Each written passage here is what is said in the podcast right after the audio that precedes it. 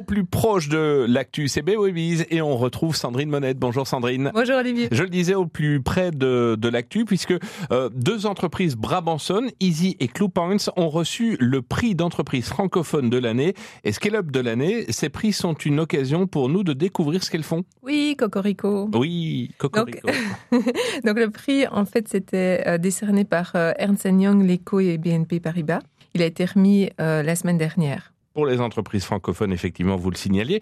Alors, présentez-nous Easy. Alors, Easy, avec un I, Oui. c'est une entreprise qui a été fondée en 1999, qui est une société de services informatiques basée à Nivelles. Alors, bien sûr, ici, le jury récompense la belle croissance, mais il y a un petit point particulier pour Easy, c'est que c'est son modèle d'entreprise, parce qu'elle est basée sur un management participatif. Et donc, Salvatore Couraba, qui est le CEO d'Easy, fait depuis plusieurs années la promotion, on le voit régulièrement dans les médias, du management participatif. En quelques mots, qu'est-ce que c'est? En fait, en résumé, ça veut dire que ce n'est plus les dirigeants qui prennent les décisions et qui organisent le travail, mais ce sont les équipes elles-mêmes. Donc ça veut dire qu'en fait, vous et votre équipe, vous avez énormément de liberté, vous êtes très autonome, mais ça veut dire aussi que vous fonctionnez sur une culture du consensus. Mhm. Et en fait, ça permet de motiver et de responsabiliser davantage les, euh, les équipes. Ça veut dire aussi que quand on a un problème, c'est pas chef, qu'est-ce qu'on fait? C'est, il va falloir la trouver soi-même, la solution. hein. Exactement. On est bien d'accord. Et donc alors le rôle des dirigeants est plutôt proche de celui d'un coach qui s'assure qu'on est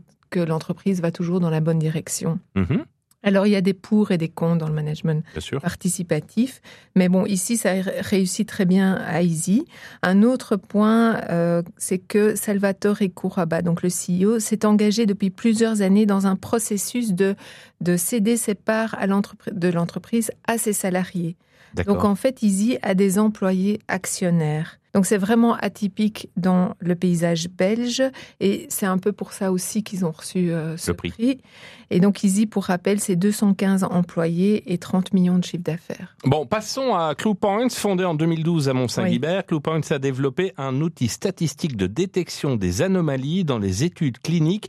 Ça va demander un peu d'explication quand même. Mais vous faites bien ça. Ah oui, je sais, je sais, je sais. Bon allez, on va on va un peu euh, on va un peu euh, expliquer. Donc en fait, avant de mettre un médicament sur le marché, vous devez le tester pour voir s'il est efficace, mais aussi si les patients le tolèrent et montrer que les effets second- secondaires sont acceptables. Mhm. Et en fait, ces essais sont d'abord faits sur un petit nombre de volontaires sains, et puis au fur et à mesure, on augmente les essais sur un plus grand nombre, et puis on commence à inclure des patients, jusqu'à avoir euh, des études cliniques, des essais cliniques sur un grand nombre de patients.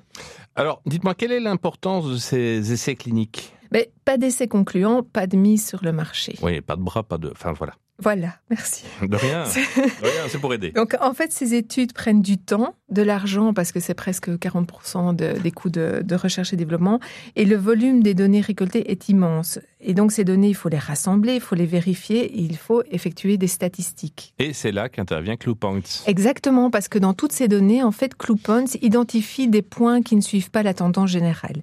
Donc, par exemple, si vous testez un médicament sur un groupe, Cluepoints pourrait identifier que, par exemple, les plus de 65 ans réagissent différemment.